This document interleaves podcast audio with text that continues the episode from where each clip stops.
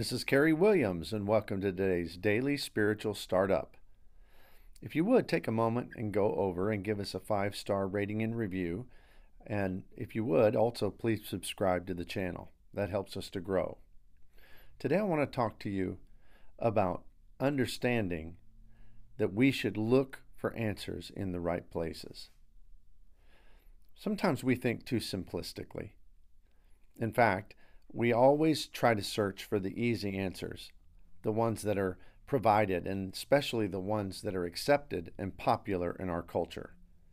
We live in the day of bloggers and of podcasters and of all sorts of pop psychologists who will give you all sorts of seven keys to unlock your potential and 10 steps to greater productivity or how to believe in yourself and make everything happen.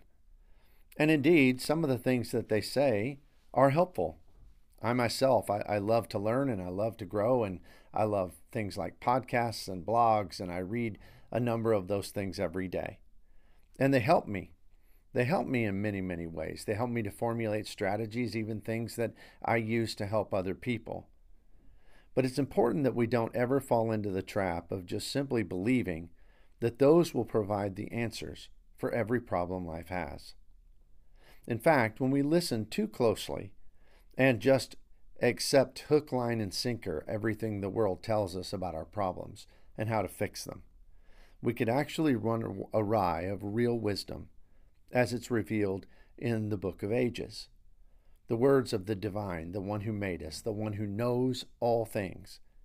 But yet, we tend to first search for answers from our contemporaries and our society.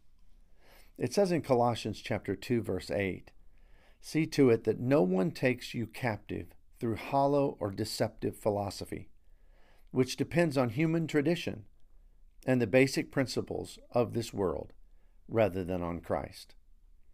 We've often used the expression you need to eat the meat and spit out the bones when it comes to spiritual things. I read widely and I have in my studies, both academic and also in my career studies, to be able to reach others with the scriptures. I have read widely from folks who have varying belief systems, some that are more similar to my own, and some that are very, very far afield. And I won't say that that's not been good, because even those who believe things that are very, very different, I have learned, I have grown from some of their ideas, some of their thoughts and some of their interpretations. But it's important for me to always be willing and be looking for the bones and be able to discern with my guide as the Word of God, the ultimate source of wisdom, those things which are helpful, those things which actually are in line with His Word, which, if they can help define or help clarify His Word for me, that's all well and good. But it's important that I not forget that His will his word is the ultimate source of solution. You know, the Bible makes powerful claims in regard to that. In 2 Timothy chapter 3, 16 and 17, he says, All scripture is God breathed and useful for teaching, rebuking, correcting, and training in righteousness, that the man of God may be perfectly equipped unto every good work. What does that mean? Perfectly equipped unto every good work. That means that the scriptures, the Word of God, has the solutions for all of our problems.